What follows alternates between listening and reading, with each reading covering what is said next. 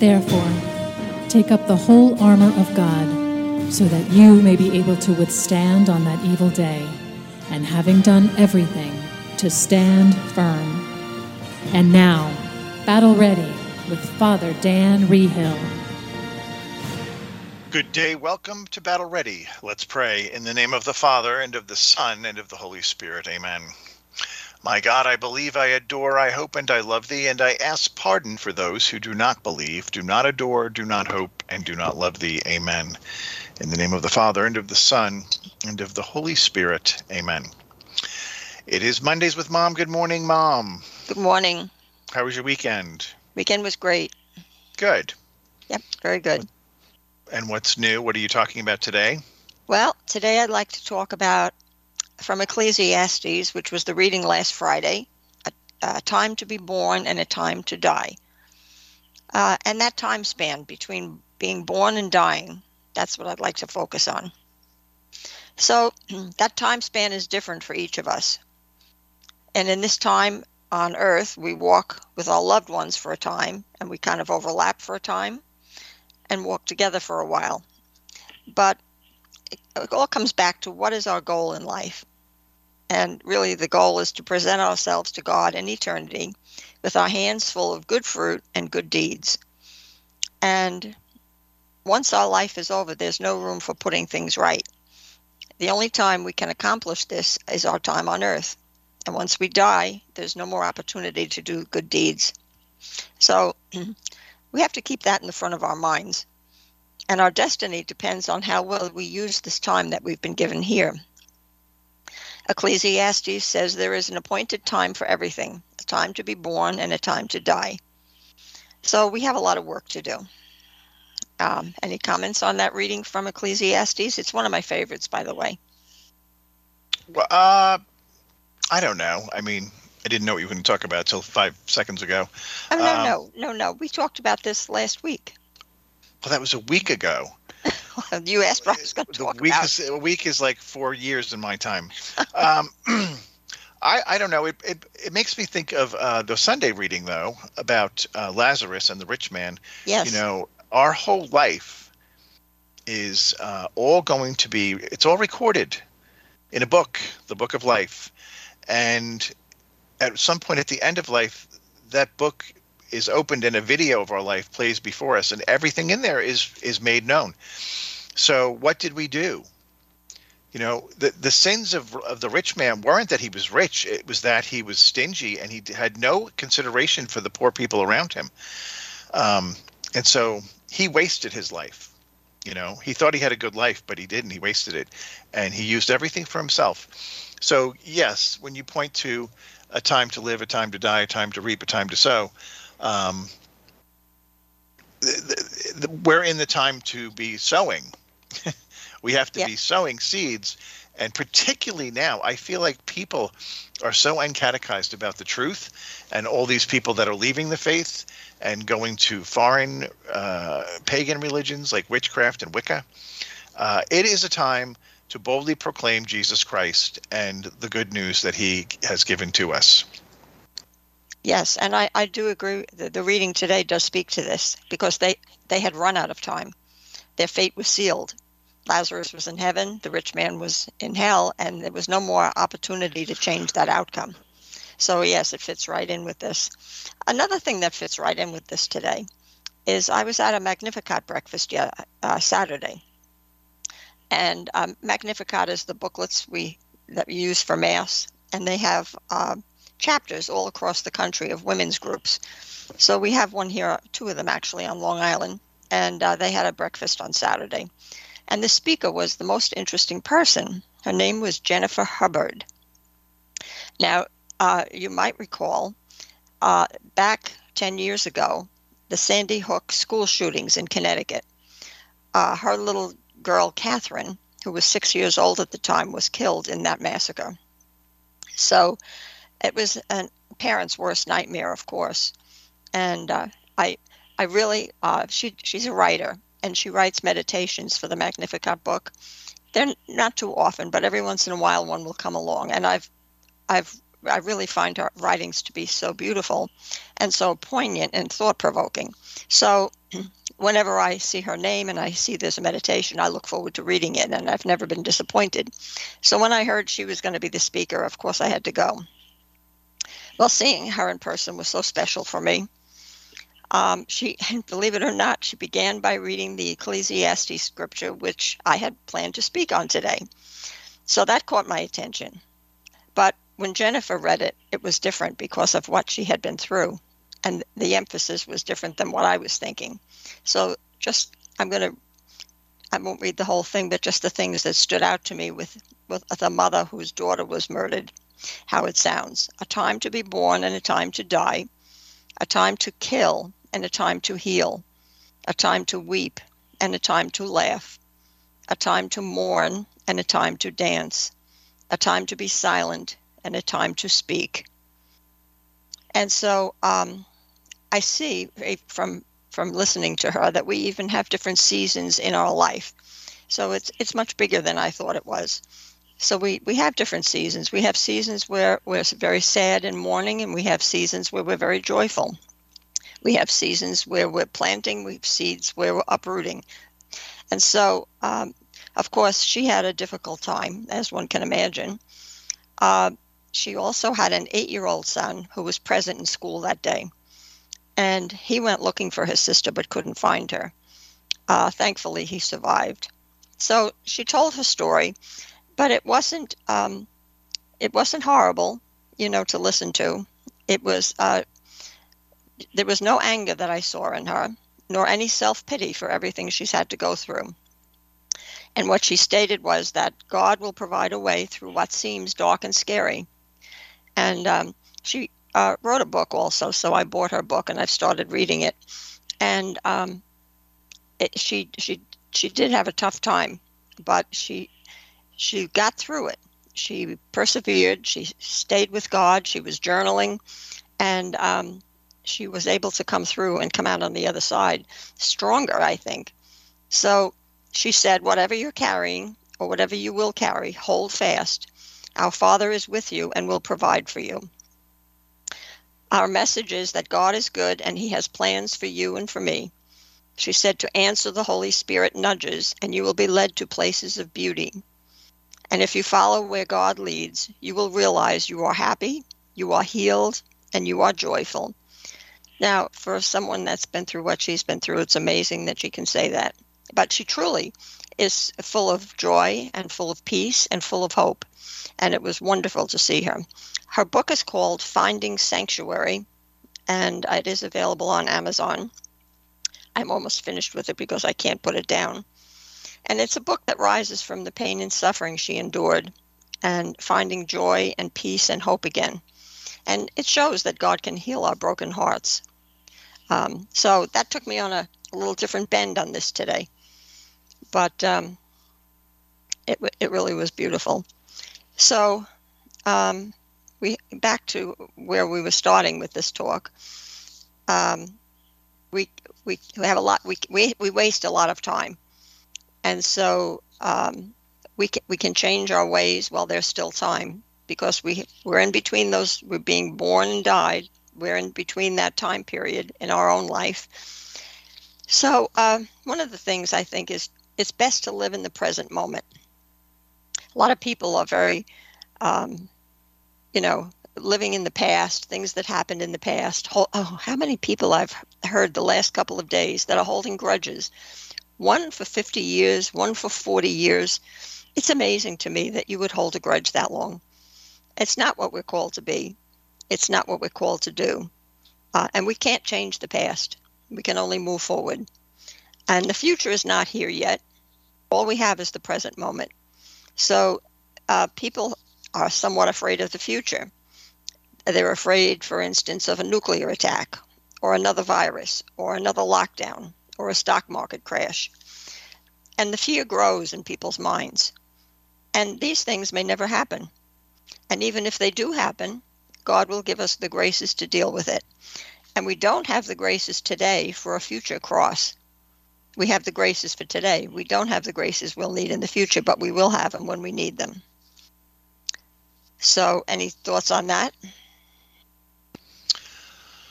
Well, I think when you you have to when you read this, it's it is a little bit disconcerting when you read this. Uh, time for war, time for this and that and the other thing.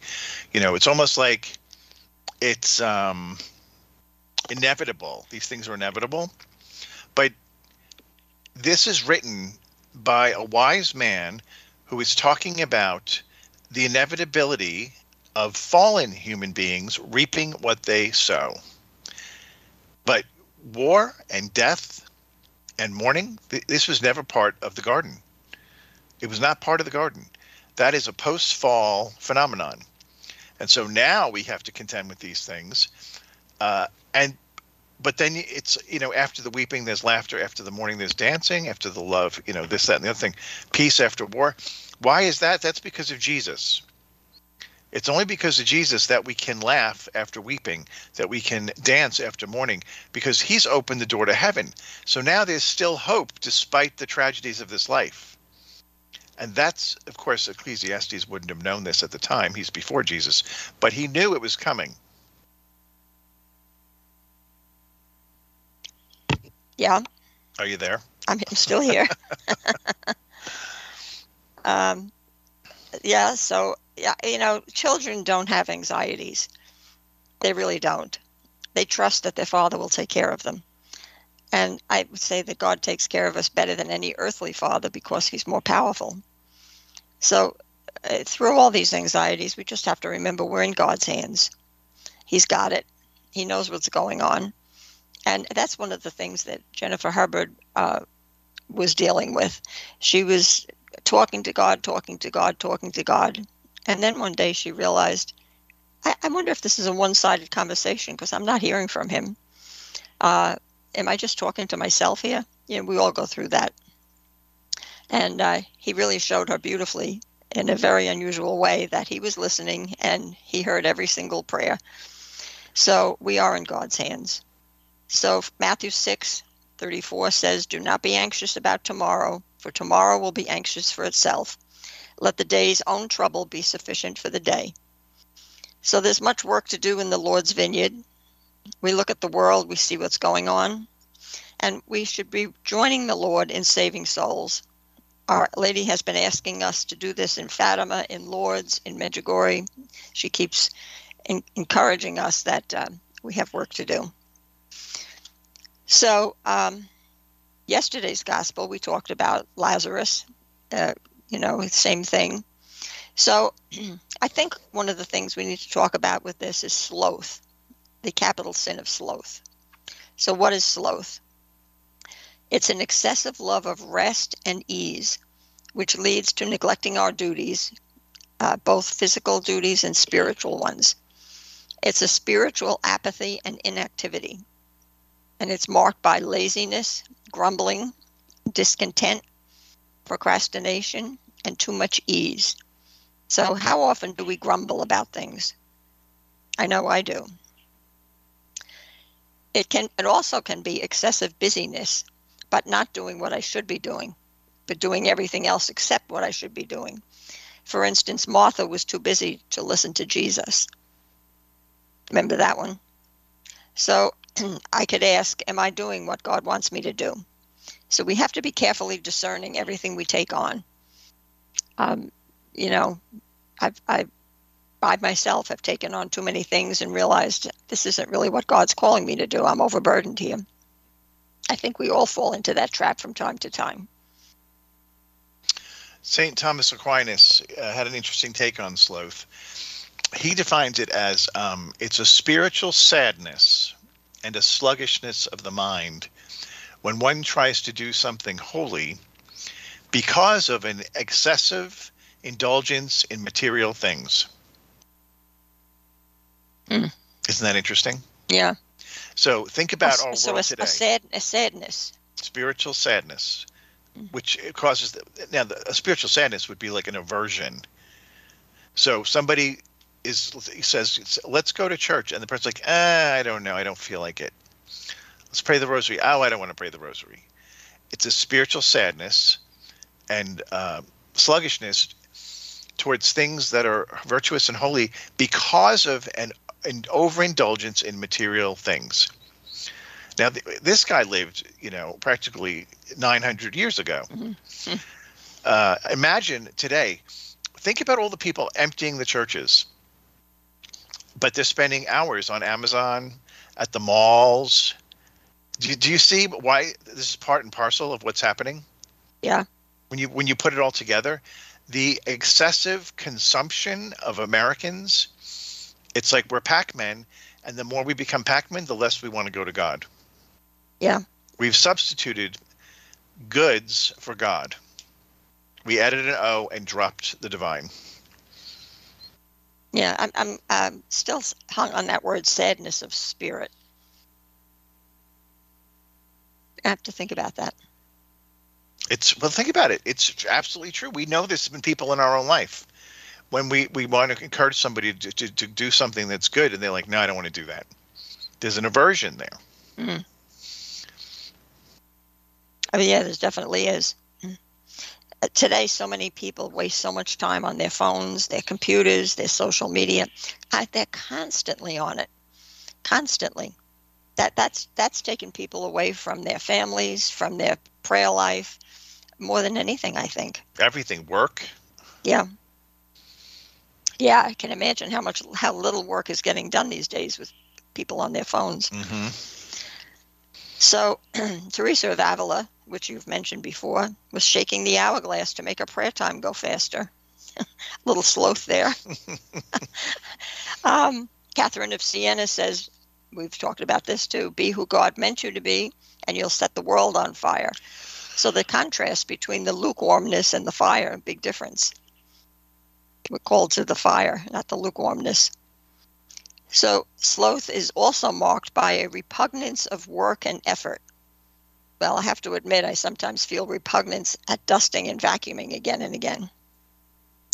And it's also marked by grumbling and complaining when things are not comfortable for me. How many of us do that? So it creeps in. I think sloth is a thing that creeps in. It's very subtle. You don't really see it coming. I find it that way anyway. I realized that sloth was creeping into my own prayer life. Uh, I had begun to skip some of my daily prayers, and I skipped adoration last week because I was just too tired. And it's so easy to let things begin to slide.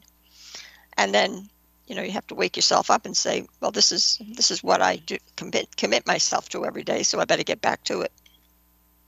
Perseverance is the virtue opposed to sloth, and that perseverance uh, will get us back on track. It's the continued effort to do or achieve something despite difficulties, failure, or opposition. Uh, and sloth will keep us from being all God is calling us to be. The evil one works by getting us to delay what we ought to do. He might just he might not just get you to stop it, but if he can delay you, and then delay you again, eventually you'll stop. So we will be strong if our prayer is strong. So then I was uh, pulling some papers out and I came across a picture. You all know this picture of Jesus standing at the door and knocking, holding a lantern. Um, and then I looked up the the uh, reading from Revelations 3:20. Behold, I stand at the door and knock. If anyone hears my voice and opens the door, I will come into him and eat with him, and he with me. So God wants to be in a loving relationship with us. And what is our response to the many invitations he gives us to be close? There's no good excuses, excuses for refusing those invitations. Uh, Luke 12:37 says, "Blessed those servants whom the master finds awake when he comes. Truly I say to you, he will gird himself and have them sit at table, and he will come and serve them. And uh, Jose Maria Escriva, who's a saint, lists the four stages of a relationship with Christ. The first one is to seek him, then to find him, then to get to know him, and then to love him. So I would ask, where are we in those four stages? What stage are we at? And be careful not to slide back. You know, so, Jesus at the door knocking, you mentioned. I don't know if you've ever looked at the images for that scripture. You know, we've all seen it. You know, Yeah. he's at the door knocking. Yeah. Um, and then one day somebody uh, said to me, "Have you looked closely at those pictures? There's no door handle on the outside." Yeah. And if you look at all the pictures uh, when you Google it, they've all been depicted the same way. There's no, you he will have to let him in. He can't just open the door without you as, as consenting. Yeah. Interesting. Yeah. You know, I've been doing, as you, I think you are too, the St. Bridget prayers for the 12 years. Oh yes. So, you know, the fifth prayer is for the carrying of the cross. Yes. and that says um, uh, I offer you the sufferings of the cross, especially his wound on his shoulder, its precious blood, as atonement for my and all my and all of humanity's rebellion against the cross, I, every grumbling against your holy arrangements. Yes. It, yes, it does. And that's so interesting because that means anytime we're like, and it helps to minimize it. So I have found that since I've been doing this, I I do grumble less. These are I think- powerful prayers. I think I'm more aware of my grumbling. Well, the I next step paying- is to go less. I wasn't paying I wasn't paying attention to it before, but I'm very aware of it now. uh huh. Yeah. So I would like to read the latest Medjugorje message, which came in yesterday. Yes. Uh, it's uh, very different than her usual. Dear children, pray that the Holy Spirit may enlighten you, that you be joyful seekers of God and witnesses of love without bounds. I'm with you, little children, and anew I'm calling all of you. Take courage and bear witness to the good works that God is doing in and through you. Be joyful in God. Do good to your neighbor so that it will be good for you on earth and pray for peace, which is threatened because Satan wants war and peacelessness. Thank you for having responded to my call. I, I just think this is such an uplifting and positive message. Uh, she wants us to have joy in the times we're in, joyful, Mhm. Yeah. uh, love without bounds, take courage, be joyful in God. It's just a beautiful message. And um, it made me think about, you know, every time we're in Medjugorje, we feel so much joy. We're just just filled with joy. And we had a little prayer group meeting last night. We were talking about this, and every one of us that's been there experienced that. Some of uh, some of them said when they were on their way home at the airport, they were so joyful and bursting with joy that people were saying, "Where have you been? And what is that?" and it's sometimes I feel like we could fly home without the plane. And I was wondering about this, and I think the reason we feel that there is because we pray so much there. You know, the days are full of prayer, And she's you know, there. and she's there, but the, we we pray more there than we do at home. we it's from morning to night, and I think the the conclusion I'm coming to is the more we pray, the more joy we're going to have, and maybe we pray way too little.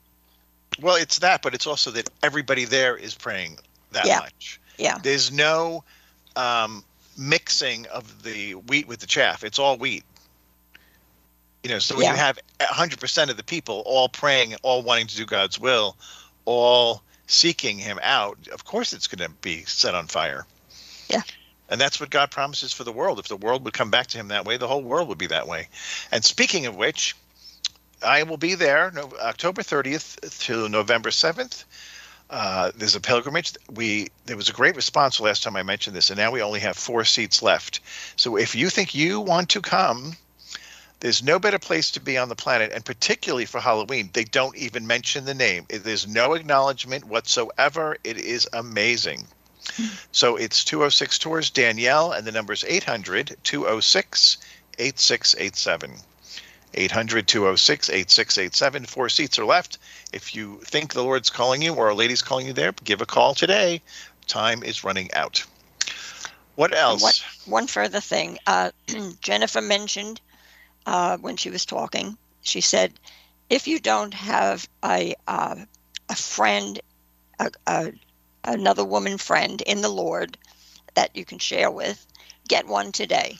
She said it is so important to have another person that you can share all of your, you know, your uh, your your walk to the Lord with. And we had our little prayer group last night, and it is so good to be together. And it's such a good thing that we do because we do share our stories and, and hear how God is working in other people's lives, and it strengthens you and lifts you up. and it's uh, if you're not if you don't have a, a i'm calling it like a prayer partner you know a person like that you really should think about trying to join a prayer group and and sort of aligning yourself with that because it really is so helpful it it really does wonders yeah that was one of the best parts of living in uh, religious community life. Mm-hmm. because everybody's going through ups and downs the whole everybody everybody has ups and downs whether you're following god or not. But even the people that follow it probably more so because these are people that are devoted to you know picking up the cross. Uh, and so god takes advantage of that. But when you gather for dinner you know if there's 80 contemplative hermits praying and you come together for dinner and then these three or four sharings at the end of dinner you know it's always people who are having that mountaintop experience and the miraculous hand of god in action. And and it's so uplifting for the people who are in the valley because you know your mountaintop is coming. It's just not here this week. Uh, and that's that was amazing. People were always uh, happy and anticipating uh, the lord's hand in action. And and you hear about the miracles going on all over the place and it, it makes you so um, inspired to just keep going and, and living the life he's given you. Yeah, very important. we don't find very much in the world. No, not at all. so that's uh, we'll just uh, be joyful seekers, as Our Lady says. Okay, and we're just about out of time. May Almighty God bless you in the name of the Father and of the Son and of the Holy Spirit. Amen. Amen. Thank you so much, Mom. This is Father Dan signing off.